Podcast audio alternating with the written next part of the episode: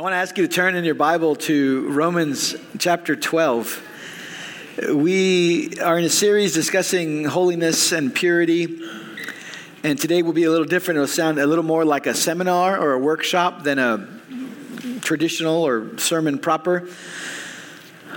But I want to read this passage to orient our, our time this morning.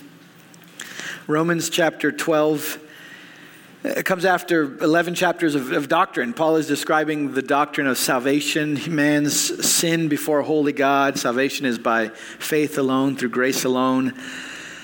There's an ongoing battle with sin, but there's the confidence of salvation. There's the confidence not just of individual salvation, but what we read about and what we read about in Romans 9, 10, and 11. The world will be transformed when Christ returns. So, in light of all that God has done and will do, Romans 11 ends with a praise to God. From him and through him and to him are all things. To him be the glory forever. Amen. And then comes chapters 12 through 16, which are practical instruction. I think most of you are familiar with these verses. Romans 12, verses 1 and 2. The Apostle Paul, writing by the Holy Spirit, says, I appeal to you, therefore, brothers, by the mercies of God to present your bodies as a living sacrifice, holy and acceptable to God, which is your spiritual worship. Do not be conformed to this world, but be transformed by the renewal of your mind, that by testing you may discern what is the will of God, what is good and acceptable and perfect. Father, we want that to be true in our lives, and we're asking you to make that true now. We want to renew our minds by your truth, by the wisdom of your word. And we pray that you would work in our hearts so we would honor Christ, so we would leave here more committed to his glory. And we pray you would unite us as a church in the mission you've given us and in the task of proclaiming Christ and in the privilege of exalting his name in our life and in our communities and our families and around the world. We pray in Jesus' name. Amen. We live in an age of big companies. We're, used to that Amazon, Walmart, Target, the list goes on. But that wasn't always the case. There were small local companies. Part of that change was happening in the late 1800s. And one particular industry that was doing that in the late 1800s was the baking industry. Bakeries began to realize that if they could join together and form a conglomerate, they could buy larger amounts of wheat at a lower price. So smaller bakeries began to merge and form larger institutions. And then those larger companies merged, and there came into existence at that time the largest baking conglomerate in the country it was called the National Biscuit Company. Biscuit taken from more an English term, which could mean anything baked. Today we know it as Nabisco. Uh, two of the men who were instrumental in forming what would eventually become Nabisco were the Loose brothers. Sadly, they lost control of the company they helped build, so they formed a new alliance and a new company, and they called it the Loose Wiles Biscuit Company eventually became called Sunshine Biscuits. Sunshine Biscuits makes Cheez Its, if that sounds familiar. Well, to rival what was going on in Nabisco, the Loose brothers wanted to create something their competitor didn't have. And they called it a sweet cake. Today we call them cookies. Cookies at the time were usually reserved for the wealthy so the Loose brothers wanted to develop something that would be more affordable, and they wanted something that would set their product apart from all the other commercial desserts, which were predominantly made with only flour, sugar, and butter. After many attempts at a new item, they decided to try a new, uh, not a new ingredient, but an ingredient that was gaining popularity in the Americas at the time, and that was cocoa. So in 1908, they debuted a new product which was a mini sandwich consisting of two chocolate cookies around a vanilla filling. And they wanted to convey to the public the purity of the ingredients being used to make the cookies, so they named it after the two atoms in water, hydrogen and oxygen. It was called Hydrox, if that sounds familiar. Any of you? It was stamped with the imprint of a flower, and in Latin, the flower is known as the Oreo Daphne flower. It began to grow in popularity, and as a result, Nabisco saw its sales falling.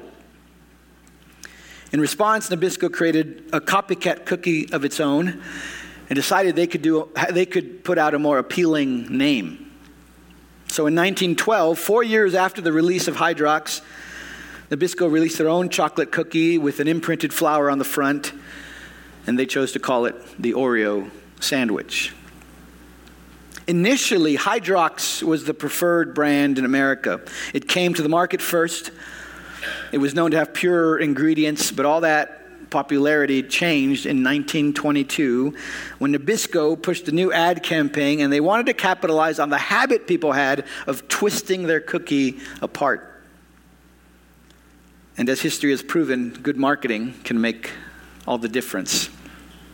Over the next few decades, Oreo began to grow in popularity, even though Hydrox was less expensive. Hydrox was the original. And unlike Oreo, Hydrox never used lard or hydrogenated oil or genetically modified ingredients or even high fructose corn syrup. But Oreo was priced higher, and that began to give the people the impression that it was the higher quality product.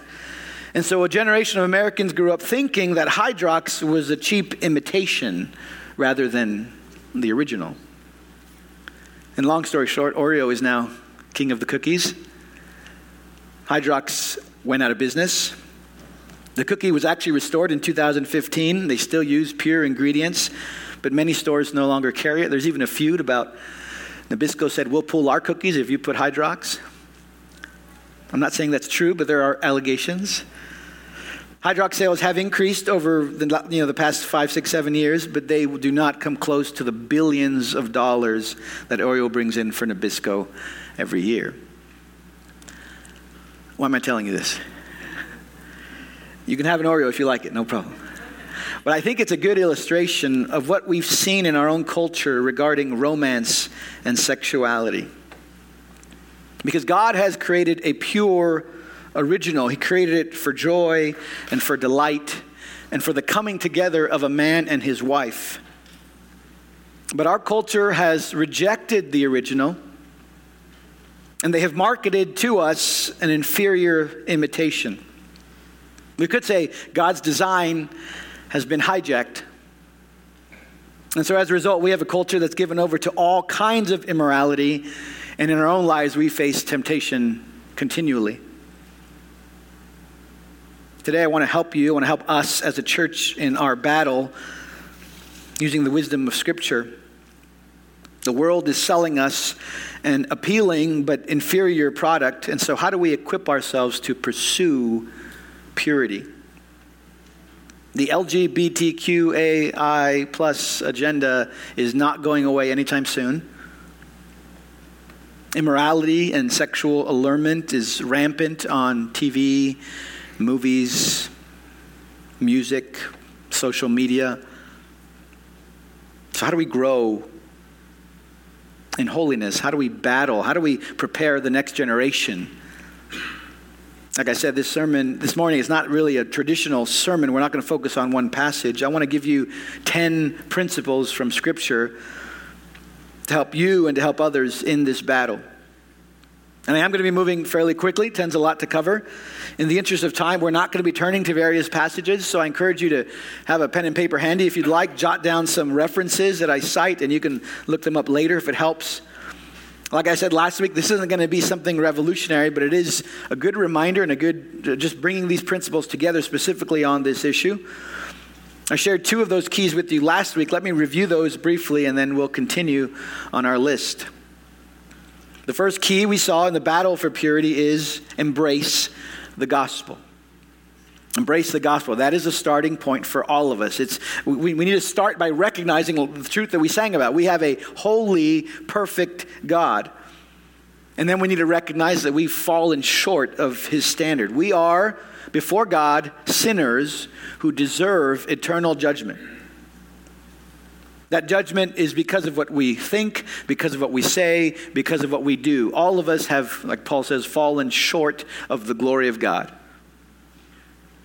But God, in His mercy, has sent His Son, Jesus Christ. He died. He was raised on the third day. He was God's perfect sacrifice for sin. This is the gospel. Every single person who repents of their sin and trusts in the death and the resurrection of Jesus is forgiven, is cleansed, is reconciled to the Father, and also receives the Spirit of Christ, which is the power to say no to sin. You are in Christ a new creation. You need to preach that to yourself every day.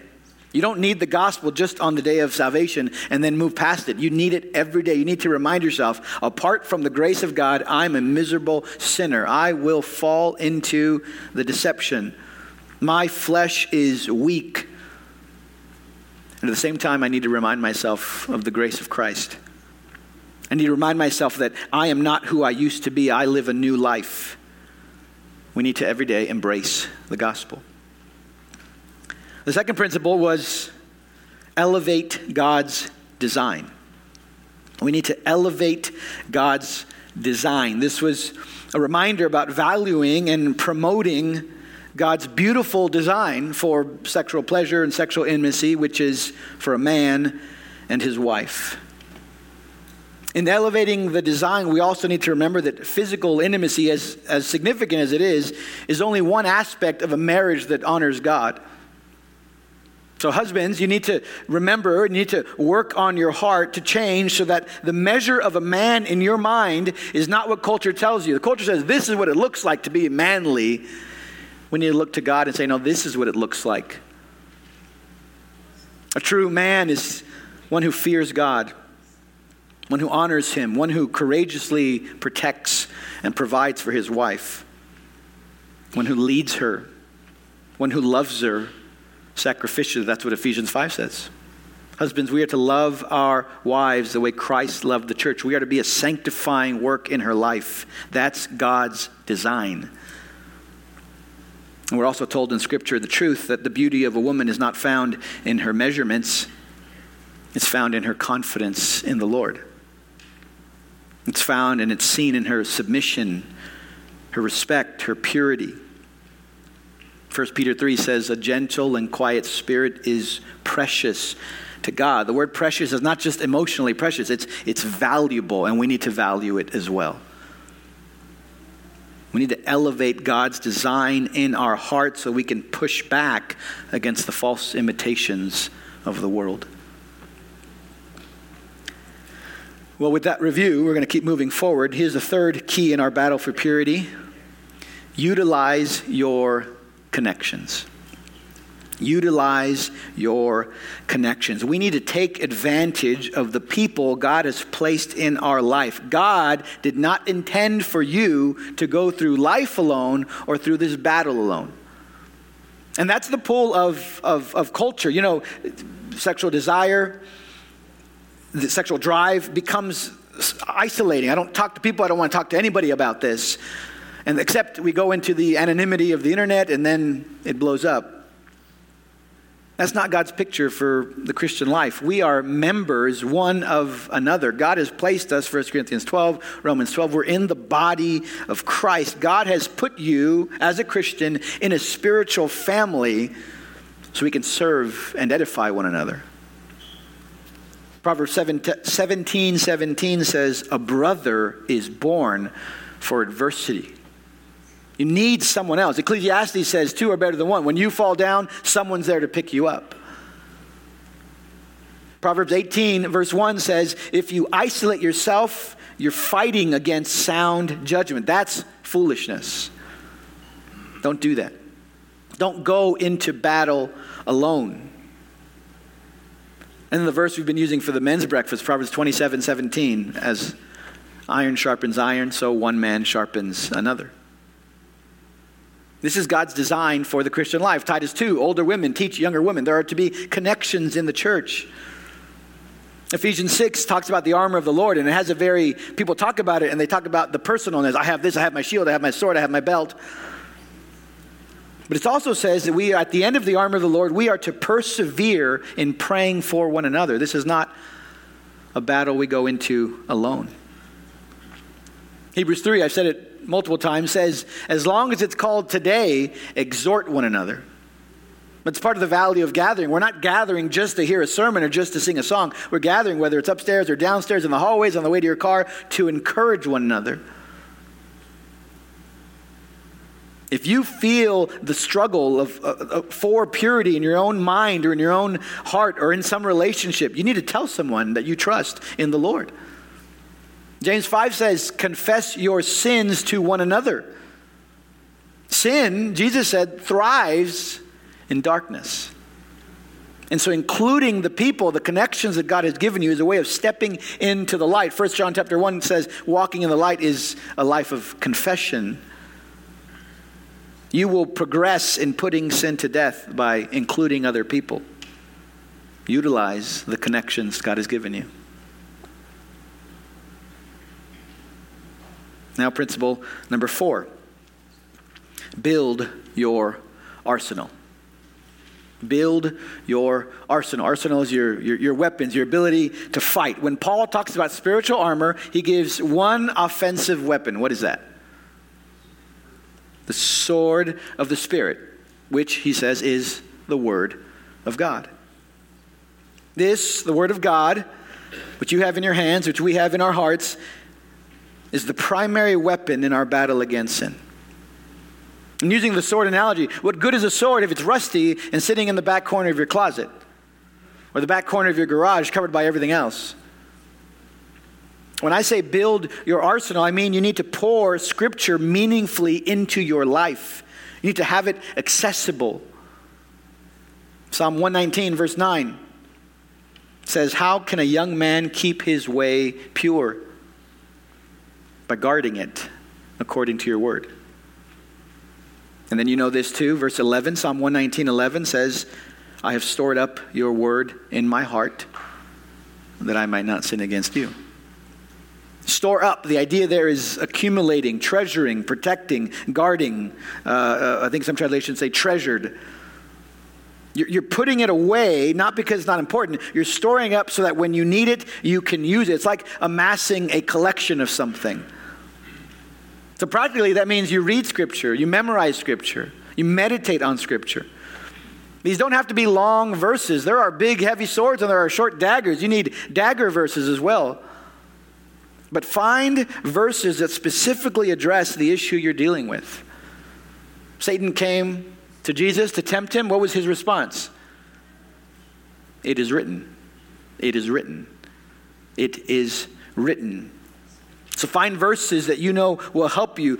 Put them before you. Put them on a three by five card. Put them in your phone. Do whatever you need to keep bringing in God's word so that these truths are there to help you fight. If you need uh, uh, ideas, you can go back and listen to the sermons we've done on holiness.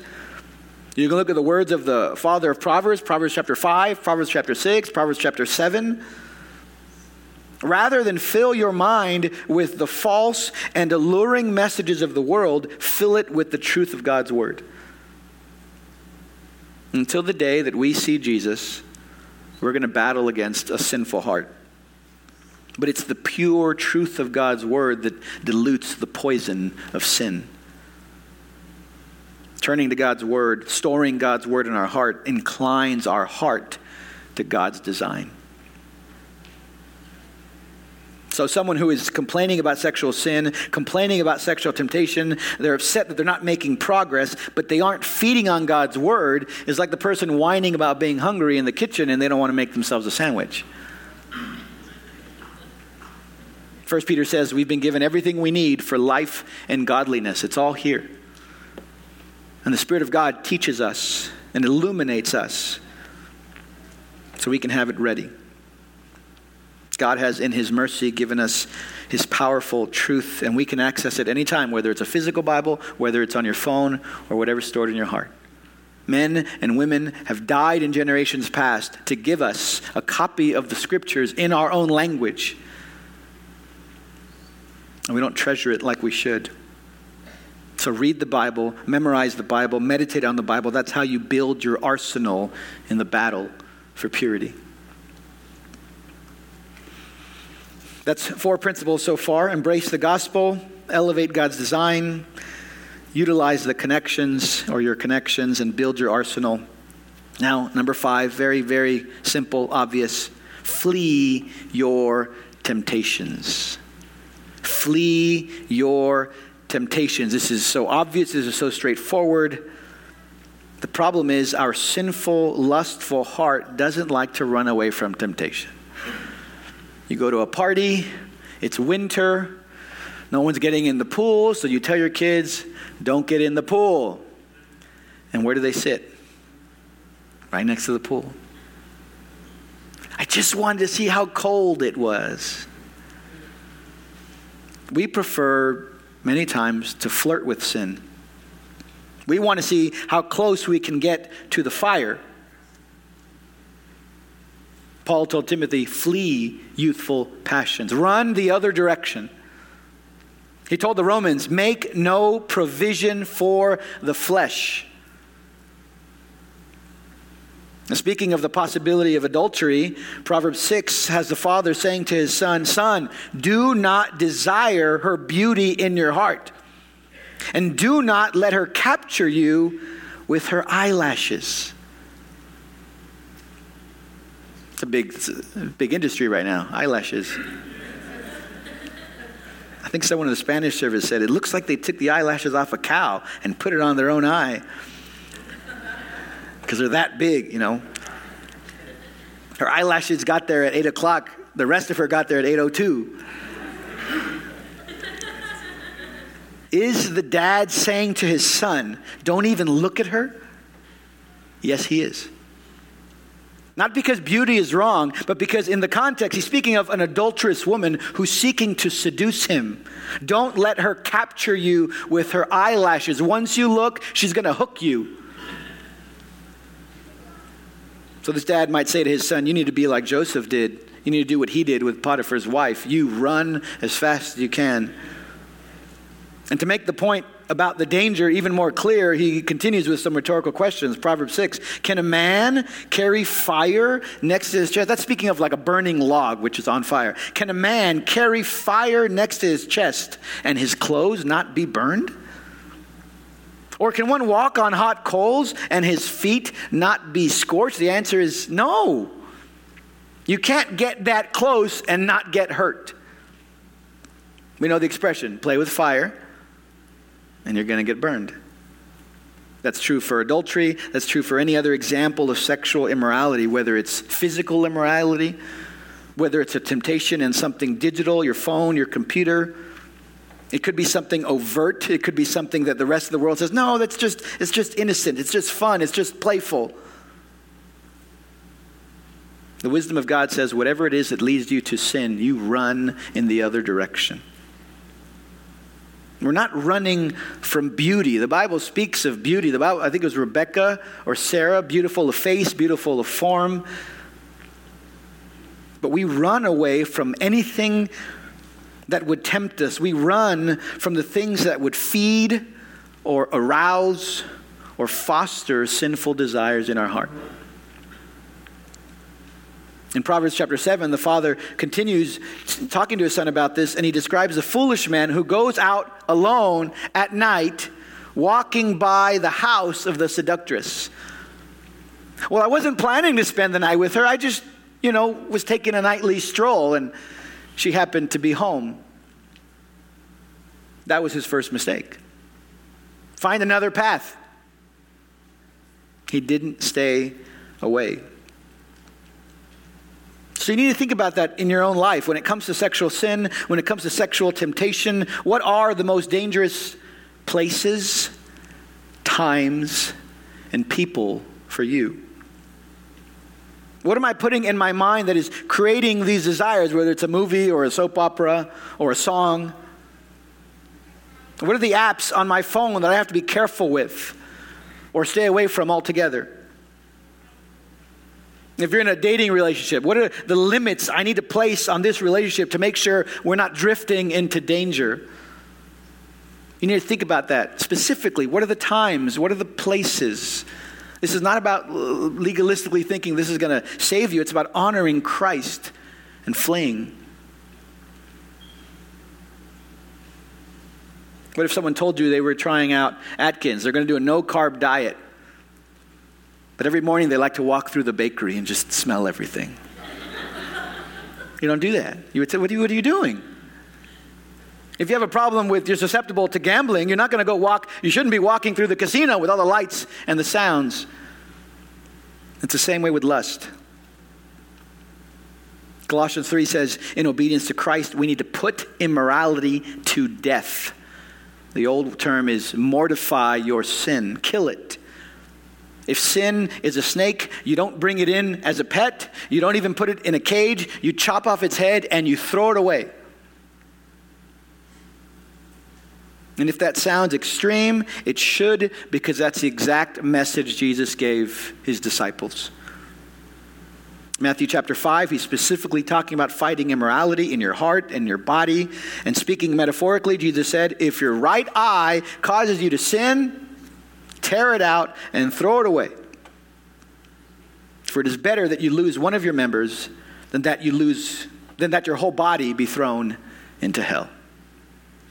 This can lead me astray. He continues, if your right hand causes you to sin, cut it off and throw it away. And again, he's speaking metaphorically, but he's making a point about how extreme this battle needs to be. It's better that you lose one of your members than that your whole body go into hell. In other words, get as far away as you can from whatever leads you to sexual sin. The world may think you've lost your mind. The world may call you a fanatic. But your battle against sin, your fleeing from temptation needs to be that extreme. That's what Jesus said. Rip out of your life whatever is leading you to continue falling into sin. In 1 Corinthians 7, he was speaking of the, the couple, younger couples. He says they're burning with passion. And Paul says, You want to flee temptation? Get married. It's part of the way you, you flee temptation. If you want to get serious about this in your own life, especially much more practical, find someone you trust. Find an older brother, find an older sister in the faith, and ask them, How did you do it? What did you do when you were my age to flee temptation? What are you doing now? Look at my life. What can I do? And then you'll have some serious conversations about what it looks like to flee your temptations. Now, as serious as it is, there's still more that we have to do. And this leads us to the sixth key for fighting for purity. Principle number six is this address your heart. Address your heart. Fleeing temptation is primarily an, an external thing. I'm going to separate myself from that which leads me to sin, but we're called to also work on the inside. Proverbs 4:23 says, Keep your heart, protect, guard your heart with all vigilance, for from it flow the springs of life. The invisible you, the center of who you are, the Bible calls that your heart. And that's where the battle begins. Even if you weren't looking for sin, externally. I'm not trying to sin. Sin will come, and your heart is incited toward temptation. That's the language of James 1. The temptation happens because your heart says, Ooh, I like that. Even if the external opportunity to sin were to disappear, the battle's not over because our heart, our sinful heart, wants to sin. That's what it is to live in the flesh. Many times, we might say we don't want to sin sexually, but we have to admit we desire lust. We want to sin, even if it's only at the level of our minds. So, addressing your heart, addressing your mind means you have to step back and you need to think about some of the deeper desires that fuel your lust. It could be laziness, because sex is a shortcut. I don't want to do the, the proper steps and all the work that God has said is designed for me as a husband to love my wife. I want to just pursue it the cheap way could be laziness, it could be a desire for attention to allure others, to gain their approval. It could be a desire, a simple desire for pleasure or for comfort. It could be desire to control others through this. It could even be a legalistic view of salvation, a trade off with God. God, I've been good for this long, so I'm due. In Ephesians 5, we talked about this before Thanksgiving. Paul contrasts sexual immorality with giving thanks. He does that because he's aiming at the heart, not just the actions. Sexual sin flows from ingratitude. Sexual sin comes out of a heart of entitlement. It's okay for me to do this. We need to understand, especially younger ones, need to understand that there's a lot more going on than just hormones. You're not just a physical body, you have an invisible heart that's actively creating desires.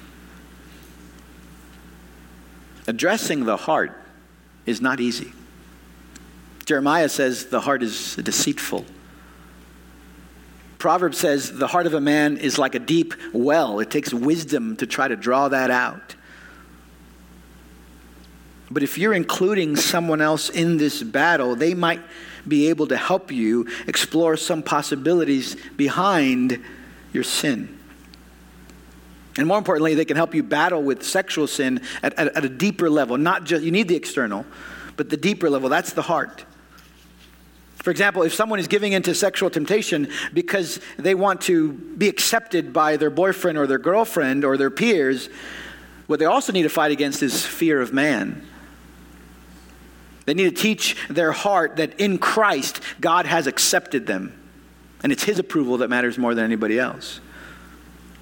If it's out of a desire for comfort or pleasure, we need to train our hearts to say, This is where I find my rest, not in sin. If you're giving into sin because you feel guilty, well, I've already done this, I might as well do this. You need to remember the forgiveness and the cleansing that we have in Christ.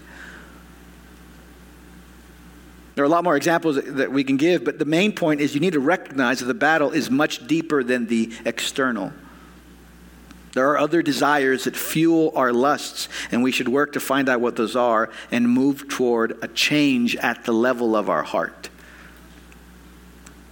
In the long run, we want hearts that hate what God hates and love what God loves. So we need to learn to awaken our hearts to true love for God. How do you do that? If I don't like Brussels sprouts, how do I train myself to like Brussels sprouts? How do I change my heart?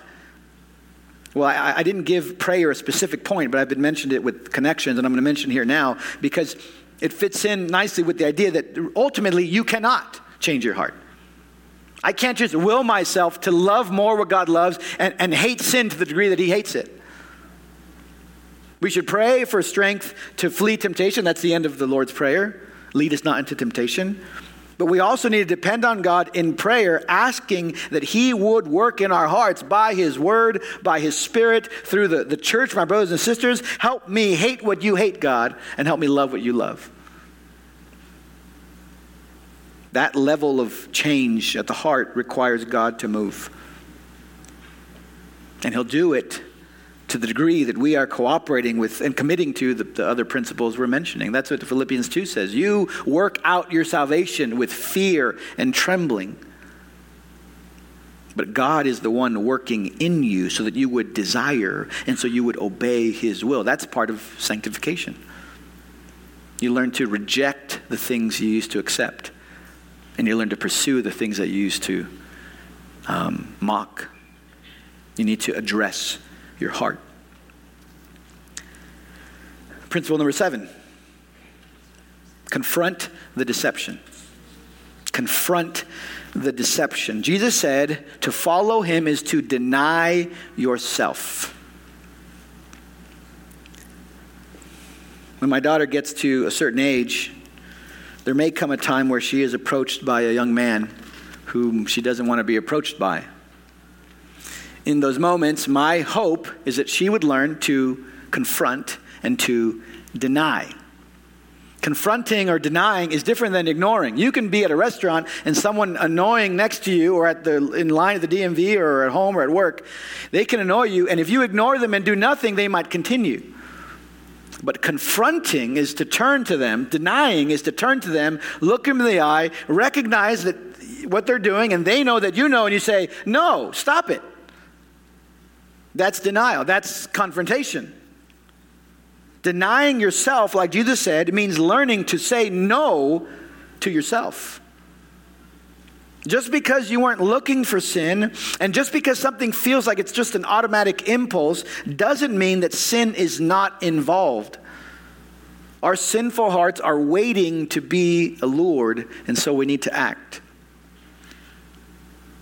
John Piper, writing on the battle for sexual purity, said this quote, Say no to every lustful thought within five seconds. And say it with the authority of Jesus Christ. In the name of Jesus, no.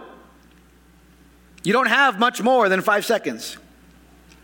Give it more unopposed time than that, and it will lodge itself with such force as to be almost immovable. Say it out loud if you dare. Be tough and warlike. As John Owen said, be killing sin or it will be killing you.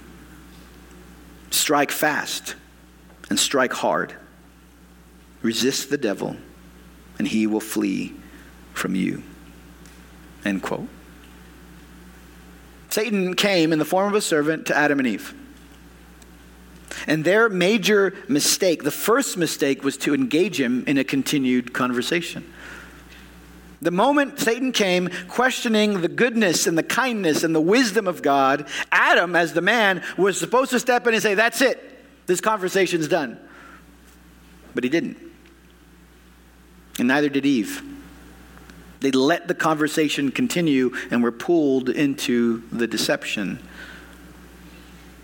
And we do the same thing so many times. We let our sinful desires continue without confronting it, stopping it right there and exposing it for what it is. You watch a TV show or a movie with a bad guy who's conniving and lying. I mean, an open bad guy. And you watch it, and there's sometimes there's a frustration because you realize, why are they listening to him? This is a bad guy. How is he getting away with these lies? That's the kind of attitude we need to have with our own sinful hearts and sexual temptation. We need to be able to say, no, it's a scam. It's a lie. Ephesians 4 says they're deceitful desires which corrupt. We need to call it out. In Hebrews 11, giving us examples of faith, it said Moses chose to obey God rather than enjoy the fleeting pleasures of sin. So the Bible recognizes that sin is attractive, sin is pleasurable. But it tells us and it reminds us that it's fleeting. So when the flesh says, do it, look at that girl, look at that photo, watch that video, click that link, take that relationship one step further, it'll be good, it's going to feel better. You have to be ready to say, no, I'm not going to do that. The pleasure will only be temporary, and then will come the conviction and the discipline of God. This will only hurt me in the end. You have to expose the lie, you have to confront the deception. Principle number eight look to Jesus. Look to Jesus. The first principle was about the gospel, and we talked about Jesus maybe in a more generic way, but what I mean here is, is making it personal. Colossians 3 says, Put your eyes on the things that are above, where Christ is. You need to make it personal. Think of a man who is cheating on his wife. He would never take his wife and his kids to go with him at a meeting with the adulteress because of his relationship with them. That relationship changes his behavior.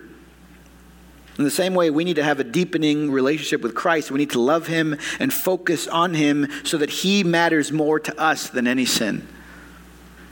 Remember, Potiphar's wife, she didn't come to Joseph once, it was a repeated thing. The final time when he ran away, it's because there was no one in the house and she grabbed him.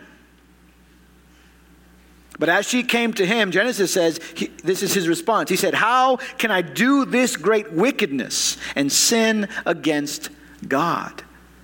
He didn't mention Potiphar. He didn't mention the rest of Egypt. He didn't mention the household or the other slaves. He said, He didn't mention her. How can I do this and sin against God?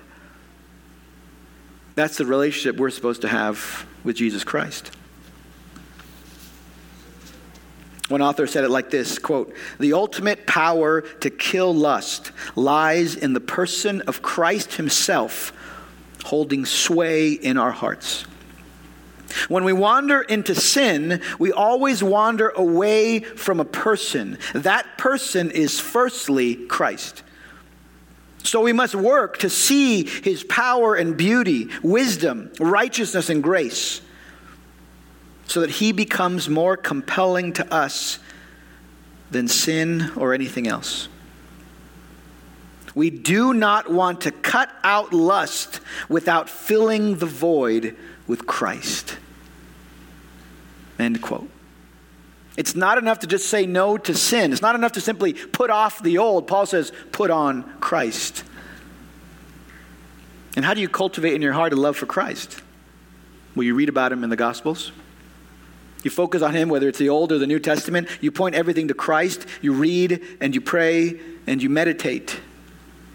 But you don't do it in a way that's just about religious and being a good person. You focus on Christ.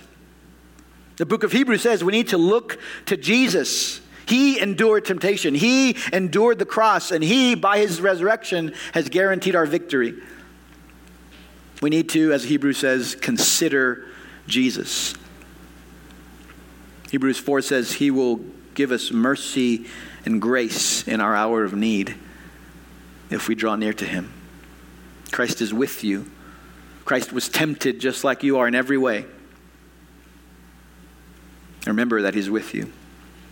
1 John 3 says, as we place our hope in seeing Jesus one day, we purify ourselves just like Jesus is pure. So, not ignoring all the external things we can do, we have to never forget to look to Jesus in the battle for holiness. Two more points. I won't spend too much time, but really practical reminders. Number nine, do something productive. Do something productive. Uh, John Piper just calls it move. In other words, get to work. You don't just sit around waiting for lust to go away. Put the energy God gave you to use.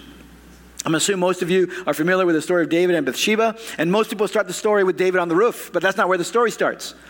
The story is in 2 Samuel chapter 11. Let me read to you the opening two verses it says, In the spring of the year, the time when kings go out to battle, David sent Joab and his servants with him and all Israel.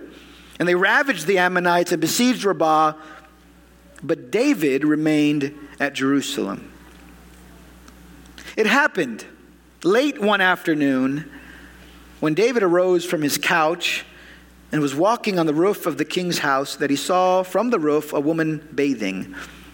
And the woman was very beautiful. So we get that last part, but where was David? He was at home in Jerusalem. He should have been out at war with the troops. Instead, he's at home. And before he decides to go for a stroll on his roof, where was he? On his couch. Late one afternoon, he got up from his couch. David is lounging around, being lazy. And that's how this all started. Again, let me quote from John Piper on this topic. He says, Move, move into a useful activity away from idleness and other vulnerable behaviors. Lust grows fast in the garden of leisure. Find a good work to do and do it with all your might. Do not be slothful in zeal, be fervent in spirit, serve the Lord. Romans 12, 11. Get up and do something. Sweep a room, hammer a nail, write a letter, fix a faucet, and do it for Jesus' sake. You were made to manage and create. Christ died to make you zealous for good works. Displace deceitful lusts with a passion for good deeds. That's why the um, saying exists about idle hands. You need to find ways to be productive. You need to find ways to serve others. That's going to help you battle sin. Do something productive. Lastly, final key in the battle for purity persevere in battle. Persevere in battle. Just because I gave you 10 keys to battle lust doesn't mean it boils down to 10 tips. Say, no one's supposed to come back this week and say, Pastor, I did all 10 things, I'm done. Like the battle with lust is over. I did it. Like a like a like a like a cabinet from IKEA. I followed all the steps and I'm done. That's not how it works. God's given us his wisdom, God's given us his spirit, so we would make progress in our faith, so we would be sanctified, but that journey is not going to end this side of heaven. Paul reminded the Corinthians about the resurrection of Christ. He pointed them forward to the final resurrection when death would be destroyed. And he says this 1 Corinthians 15 Thanks be to God who gives us the victory through our Lord Jesus Christ. Therefore, my beloved brethren, so, so because of the victory, therefore, my beloved brothers, be steadfast, immovable, always abounding in the work of the Lord, knowing that in the Lord your labor is not in vain. Get to work. Do something productive. Our victory in Christ is guaranteed, but every day is still going to be a battle. John Piper also refers to this as the hold principle. He says, I tried forcing sin out of my mind and it keeps coming back. He says, You got to keep doing it. He said, uh, uh, the analogy he gives is a, an electric garage door falling on your child, about to crush him. What are you going to do? You're going to hold it, and you're going to call for help, and then you're going to hold it, and you're going to hold it, and you're going to hold it. You need to learn to persevere. We need to learn to keep going. This is not a sprint. Hebrews 12 says we're in a race, it's a marathon. And in the race, we recognize that we're going to fall. We're going to fail our Lord and our Savior. That's part of what it is to live in a sinful body. That's the frustration of Paul in Romans 7. But by the gospel of Christ, we confess our sin, we turn from our sin, and we get back in the battle for the glory of Christ. Here's what Paul said to the Galatians, Galatians chapter 6 verse 9. Let us not grow weary of doing good. For in due season, when the time comes, we will reap if we do not give up. We need to, Hebrews says, run with endurance. We need to persevere in the battle. Let's pray. Heavenly Father, we thank you for such simple but profound reminders. And we pray you would allow our church and, and all who will belong to you around the world shine as lights in a dark world, chasing its own deception. We pray you would strengthen our marriages. We pray you would equip us to teach our young ones. We pray you would protect our, our younger ones in their own relationships and their own choices. We don't want to do this so we can pat ourselves on the back for how holy we are. We want to do this so that we would better reflect the holiness of Christ. Give us humility so we would continue to confess our sinfulness, our foolishness. But we pray through our own holiness, many would come to see the beauty and the glory of Christ. We pray you would equip the next generation to stand for your beautiful, perfect design, even when the world says they've gone crazy. Help us be critical about our relationships, about our friendships. Help us be discerning about what we bring into our mind through what we read, what we listen to, what we watch. Father, we are so, all of us are humbled before you as we consider this battle. But we thank you for the growth that we've seen in our life. And we pray you would use us to sharpen others and to equip the next generation. We ask in Jesus' name. Amen.